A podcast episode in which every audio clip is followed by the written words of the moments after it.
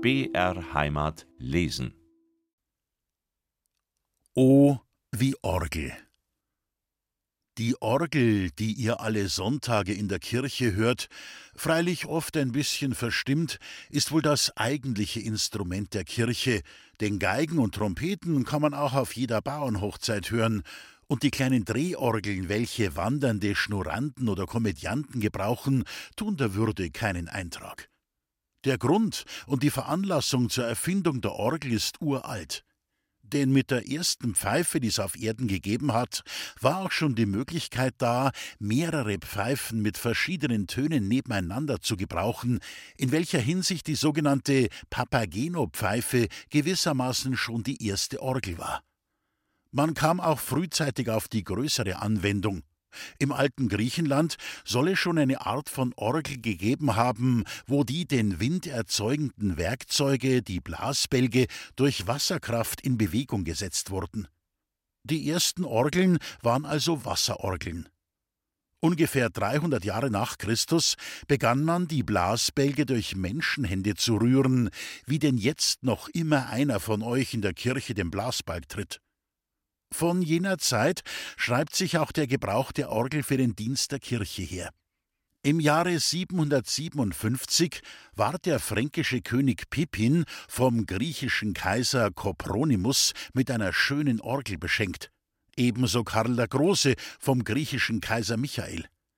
In Deutschland wurden die Orgeln beiläufig im 9. Jahrhundert zuerst gebraucht, freilich noch klein und mit unbeholfener, höchst einfacher Maschinerie.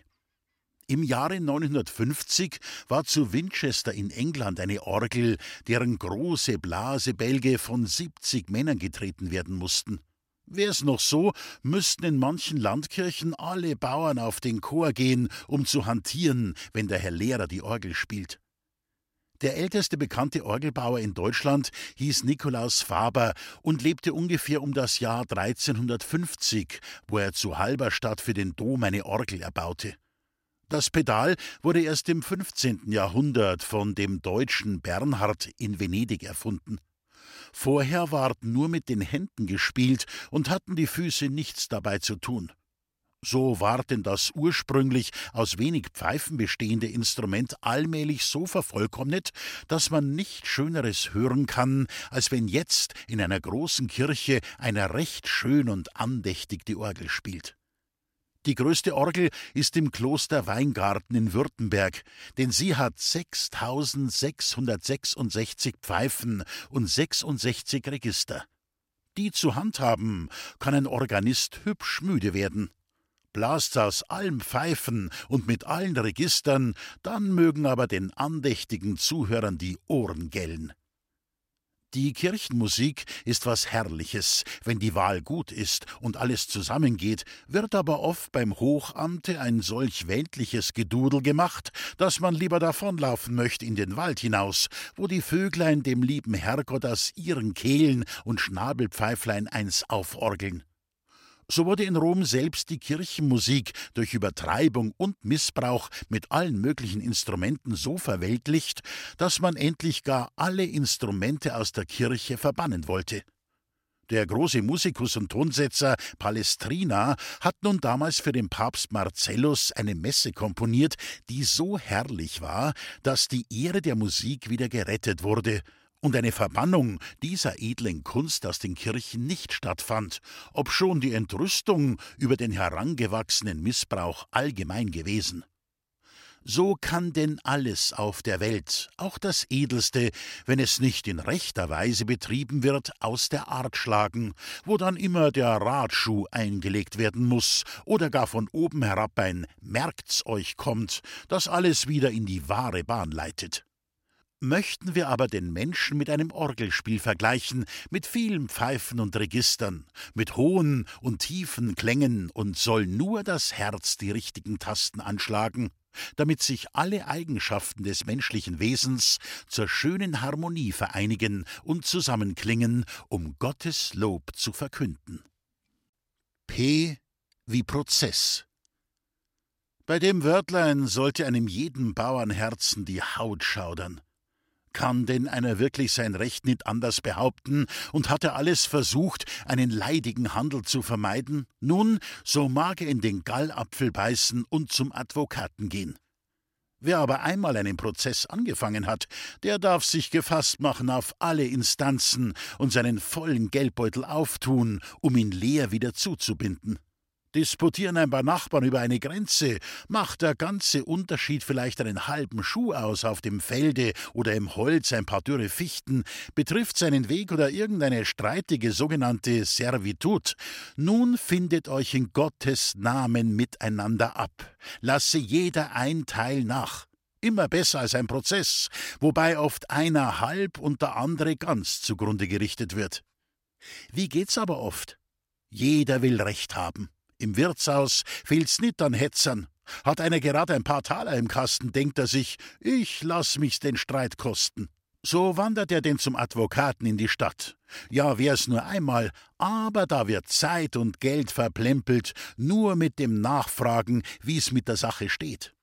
Die Herren Advokaten haben auch meist einträglichere Geschäfte, als einen Bauernprozess zu führen. Der lauft so nebenher und ist nur ein Exerzitium für die jungen Konzipisten.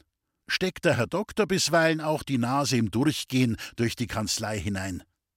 Die Kommissionen macht er freilich selbst. Nun geht's schon beim Landgericht oder beim Stadtgericht einige Monat her mit Termin und wieder Termin.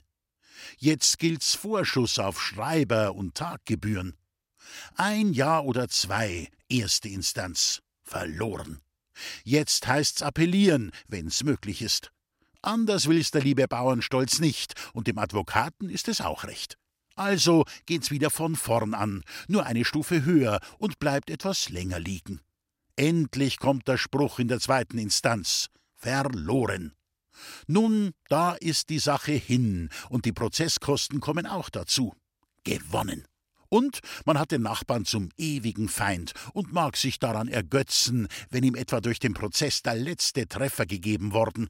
Auch keine große Freude, wenn einer ein etwas christliches Herz hat. Kurz, am besten wäre wohl Frieden halten.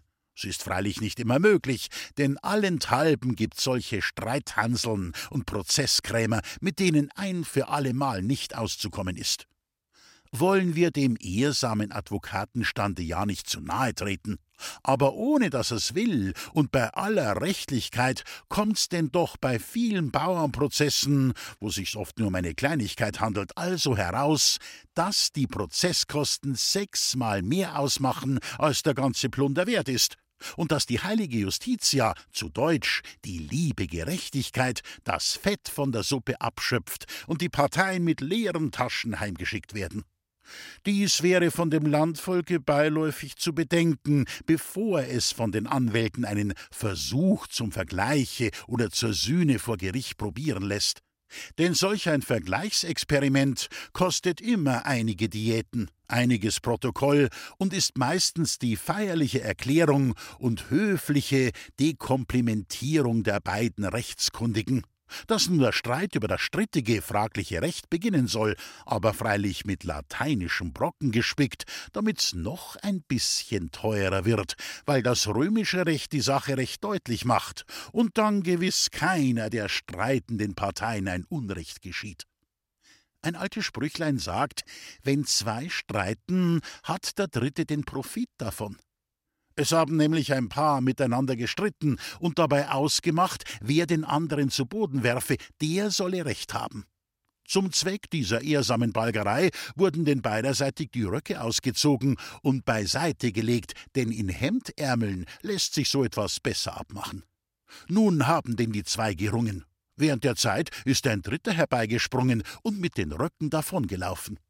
Wer hat also bei diesem Handel den eigentlichen Profit gehabt? Gewiss nicht die, welchen die Röcke gestohlen wurden. Ohne weitere Anspielung ließe sich diese Geschichte, die aber nicht bei uns geschehen ist, sondern mitten in Portugal, auf so manchen Prozess anwenden. Macht also, wenn's immer möglich ist, eure Angelegenheiten im Frieden aus. Zieht ein paar brave, unparteiliche Nachbarn zu Rat. Seid nachgiebig und nachsichtig. Frau Justitia, Die Gerechtigkeit wurde von den Alten abgebildet mit der Waage in einer Hand, das Schwert in der anderen und mit verbundenen Augen, wobei gefragt werden kann, will sie nicht sehen oder darf sie nicht sehen? Wär's denn nicht besser, wenn sie die Augen offen hätte? Das sind aber subtile Sachen, in die wir uns weiters nicht einlassen wollen. Eins bleibt richtig und wahr. Wohl dem, der keinen Prozess hat. Kuh wie Quacksalbereien. Die Quacksalbereien richten auf dem Lande großen Schaden an und ist ein wahrer Gräuel, dass in unseren Zeiten, wo doch die Leute von jung auf in den Schulen Unterricht bekommen, die Dummheit dennoch so groß sein kann.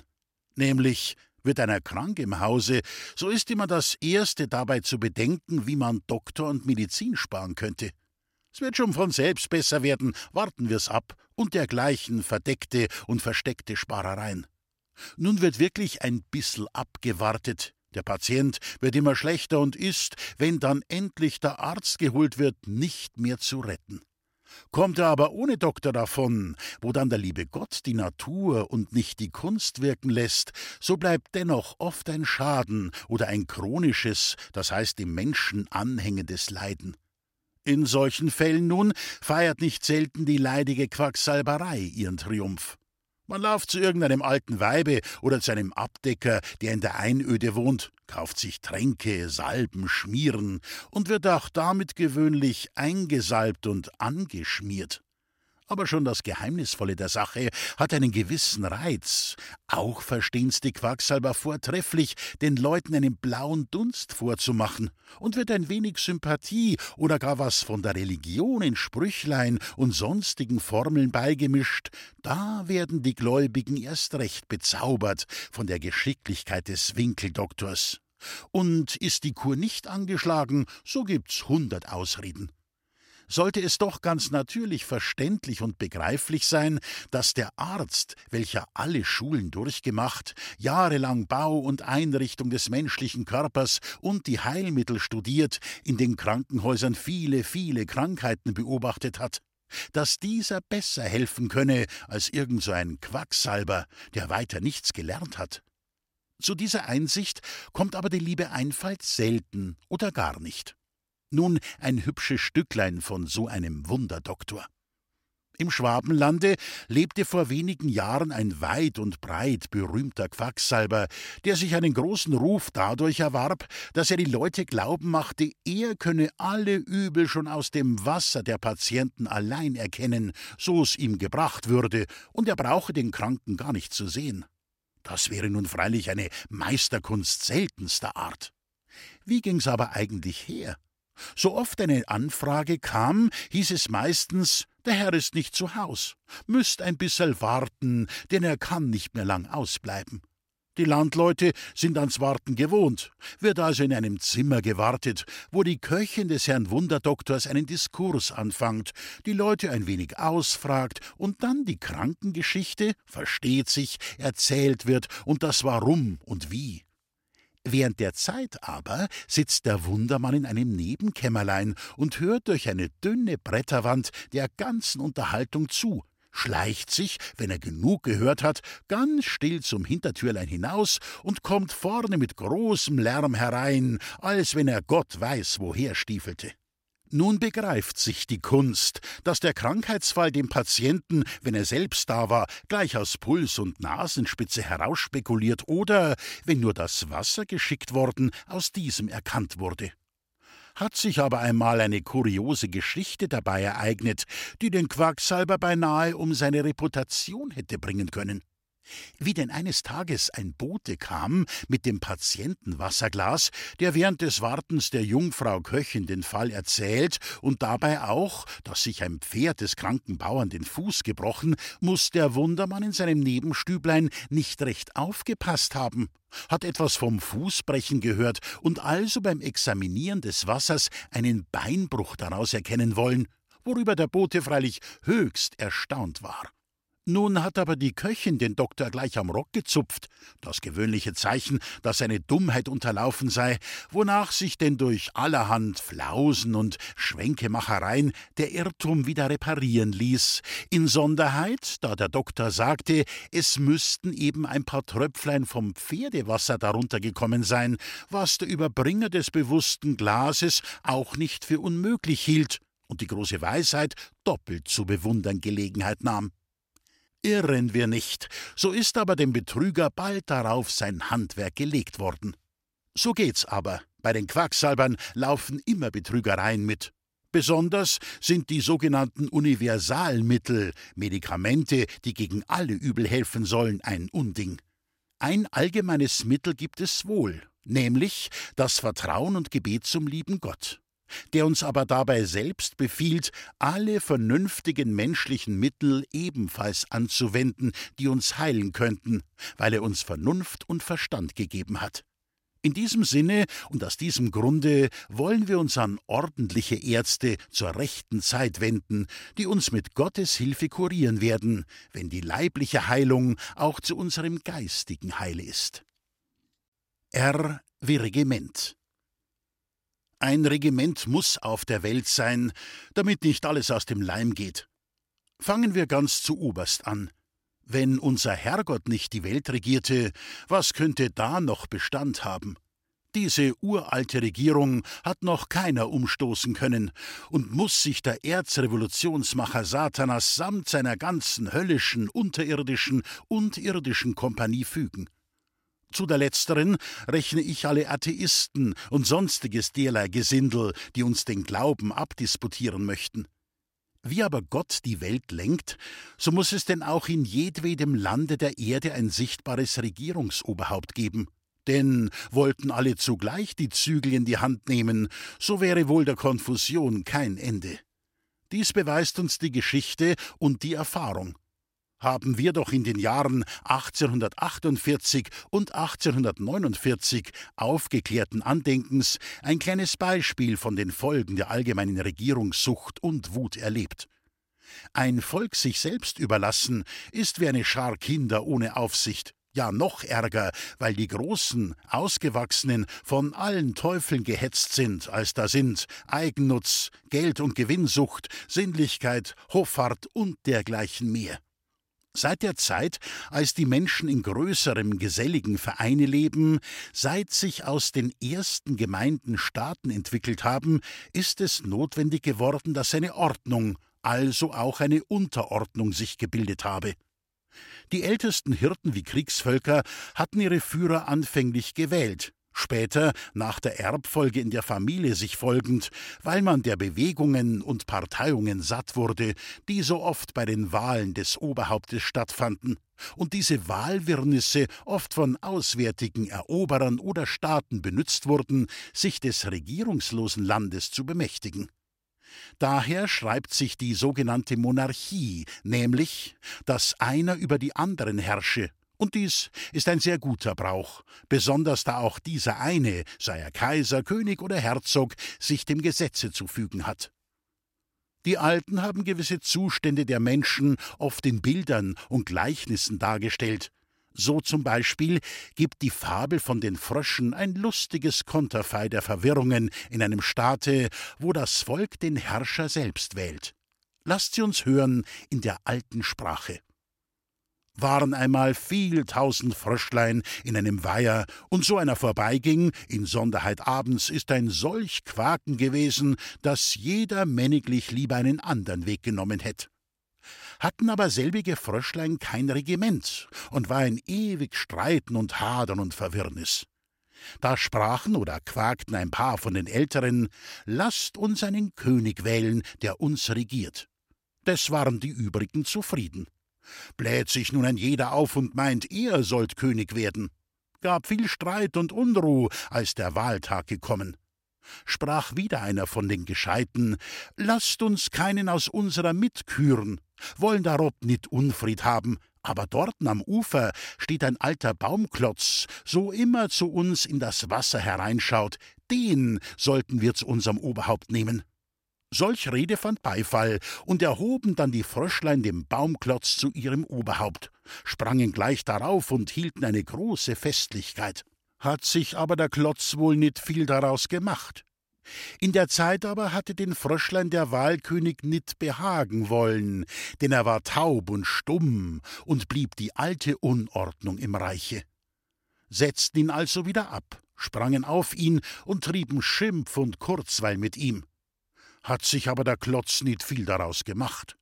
Sprachen wieder die Ältesten, dorten im Schilf steht ein gar schönes Tier, so auch immer zu uns ins Wasser hereinschaut. Lasst uns dieses als unseren Herrscher ausrufen. Geschah auch so, war aber selbig Tierlein ein Storch, so mit seinem langen Schnabel die eigenen Untertanen aus dem Wasser herausfing und mit großen Lüsten alltäglich nit wenig verspeiste. Dies ist wohl ein schlechter König gewesen, der sein Volk selber fraß. Da war gewaltiger Unmut im Reiche, und zogen sich alle Fröschlein in Versteck, wo ihr König sie nie erreichen konnt mit seinem Schnabel. Und war wieder große Not. Konnten auch die Fröschlein zu keinem festen Regiment kommen, bis der eigentliche Froschkönig erschien, mit einem goldenen Krönlein auf dem Haupte, den die Wasserfei gesandt hatte, und alle dessen natürliche Leibeserben die Nachfolger im Regimente, und von selbiger Zeit an war Ruh und Ordnung im Froschreich. So erzählt die alte Fabel. Nun sind freilich die Menschen keine Frösche, und das Ganze ist nur so ein Gleichnis. Möchten wir aber ein näherliegendes Exempel betrachten, so dürfen wir nicht lange suchen. Die französischen Revolutionen und alles, was damit zusammenhängt, können uns hinlängliche Belehrung sein, wie ein Volk, wenn es sich seines angestammten Monarchen frevelhafterweise selbst entledigt, in die Hände gar vieler Tyrannen fällt und sich selbst zerfleischt, bis denn doch wieder einer die Zügel ergreifen und dann ein schärferes Regiment führen muss, als den Freiheitshelden lieb sein mag danken wir Gott, einen König zu haben, der auf sein Volk und auf seinen Stamm etwas hält. Ehren wir ihn als das Oberhaupt, welches Gott selbst eingesetzt hat, zum Frommen des Landes, und freuen wir uns, dass blühende Söhnlein als frischgrünende Blätter dem edlen Stamme entsprossen sind. Ein Lied an den König. Dem König lasst uns bringen ein Lied von hellem Klang, Durchs Bayerland soll dringen der treuen Herzen Sang. Heil ihm, der von dem Throne mit mildem Auge blickt und dessen Haupt die Krone von Edelsteinen schmückt. Den Zepter in den Händen, den übers Land er senkt, will er uns Segen spenden, wie ihn die Liebe schenkt. Ja, Liebe winkt hernieder, und von uns jauchzt sie auf, hallt in den Herzen wieder in Bayern allzuhauf. Hör deines Volkes Grüßen, sieh deines Volkes treu, das zu des Thrones Füßen liegt wie ein edler Leu. Ein Hort ist's deinem Herzen, des Flamme aufwärts schlägt, ein Volk, das Freud und Schmerzen mit seinem König trägt. Tret auf der Berge Spitzen in goldner Morgenglut, du nennst dich ja den Schützen und jagst in frohem Mut. Und stehst im Sonnenscheine du hoch auf steiler Wand, sprich, wo ist wie das deine, wo ist ein solches Land? Blick nieder auf die Felder, Blick auf der Städte Kranz, sieh all die grünen Wälder in immer frischem Glanz. Blick über all die Gauen, vom hohen Berge dort. Fürwahr, nicht könntst du schauen auf Erden schöneren Hort. Heil dir und all den deinen, die blühend um dich stehn, wo König, Volk sich einen, kann Liebe nicht vergehen. Es wie Soldatenstand. Auweh, heißt's oft. Der Steffel hat sich hineingespielt und muss zum Militär. Das Unglück aber ist nicht groß, denn es schadet gar manchem Bürschlein nicht, wenn es etwas in die Ordnung kommt und das Herumschlänzen verlernt, zumal wenn der Vater noch beim Zeug ist und noch andere Buben hat, die ihm zuhelfen können. trifft auch alle gleich, in der Stadt wie auf dem Land, und soll sich jeder eine Ehr draus machen, dass er König und Vaterland als Soldat dienen darf. So war es freilich nicht immer in früheren Zeiten, und wie es mit dem Soldatenwesen hergegangen, das sollt ihr nun hören, wenn's einer etwa nicht weiß. Unsere Voreltern, die alten Deutschen oder Germanen, waren durch und durch Soldaten von Haus aus denn sie waren ein Kriegervolk, aus lauter wehrhaften Männern bestehend, die ihre Führer selbst wählten, wie denn auch der Krieg damals eine Nationalangelegenheit gewesen, über die gemeinsam beraten und beschlossen wurde.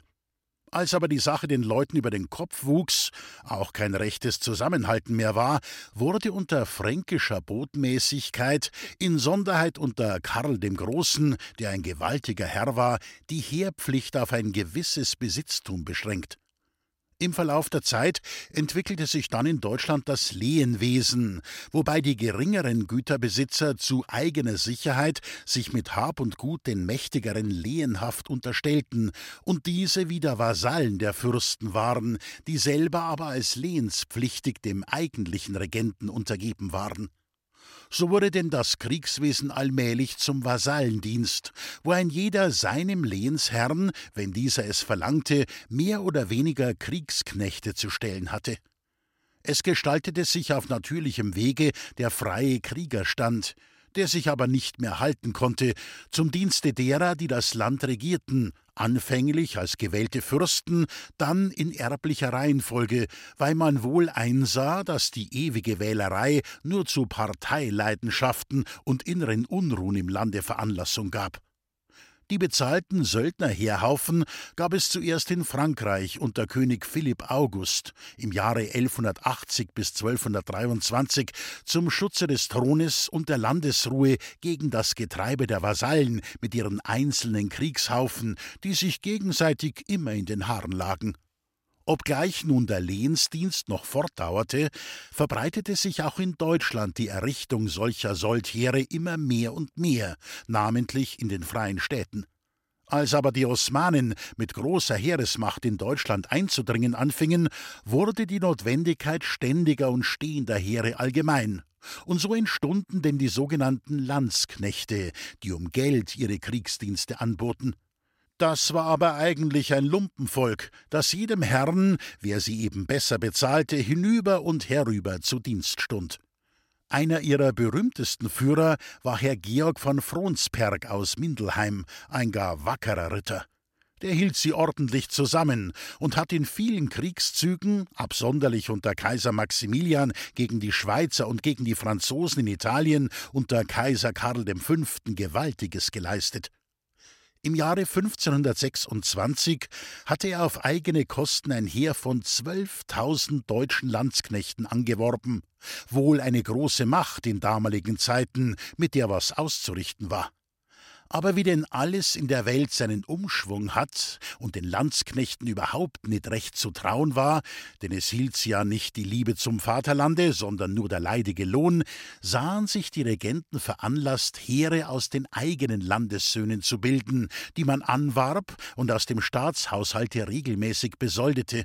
Und dies waren denn eigentlich die ersten Soldaten, die mit Leib und Seele für König und Vaterland kämpften und ihren Fahnen gern getreu blieben bis in den Tod.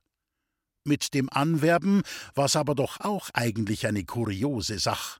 Kam so ein Werber in ein Dorf, spendierte brav Bier und Wein und nahm nicht selten einem Söhnlein, das dem alten Vater die einzige Stütze war, das Wort ab, unter die Soldaten zu gehen.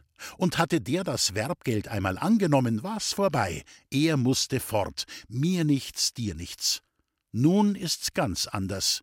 Jeder weiß, dass er wie alle andern hoch und nieder die Pflicht hat, dem Vaterlande als Soldat zu dienen, dass er losen und, wenn er sich hineinspielt, Soldat werden muss. Wär's denn, dass er nicht gesund und kräftig oder daheim dem Anwesen unentbehrlich ist? Wer's Geld hat, der kann sich loskaufen und seinen Mann stellen. Die Einrichtung ist denn wohl die vernünftigste. Im Regiment kann einer Ordnung und Zucht lernen, was ihm zu Haus nicht wenig von Nutzen ist. Ist abexerziert, darf er in Urlaub heim, so er nicht beim Regiment bleiben will. Und wenn er eine Portion Ehrgefühl mitbringt, so mag's ihm auch nicht schaden, weil er eher etwas auf sich hält und doch lieber ein braver Kerl als ein Lump heißt. Geht's aber los, so wird er gern Leib und Leben einsetzen und sein Soldatenröckel anziehen. Denn indem er dem König und dem Lande dient, schützt er sein eigen Hab und Gut gegen Feindesgewalt. Und so ist's denn ein abgeschmacktes Getu, wenn oft so ein Batzen Lippel aus seinem Geschäft nit gern heraus will. Gottlob aber, dass die meisten es einsehen, wie notwendig der Soldatenstand sei. Das haben wir in den Jahren 1848 und 1849 gesehen, wo uns die sogenannten Volksbeglücker um all unser Sach gebracht hätten, wer ihnen durch die Soldaten nicht zur rechten Zeit noch ihre falsche Regiererei abgekühlt worden. Ein Soldatenliedlein. Hoch lebe der Soldatenstand in unserem lieben Vaterland. Tut's Not, sind alle gern dabei und stellen sich in eine Reih. Hoch lebt die Fahne weiß und blau, auf die ein jeder freudig schau. Und wo sie lasst der König wehen, mit Leib und Leben alle stehen. Der Trommelschläger spielt eins auf, wir schreiten all in gleichem Lauf. Juchhei, juchhei, nur frisch voran, wer ein Gewehr noch heben kann.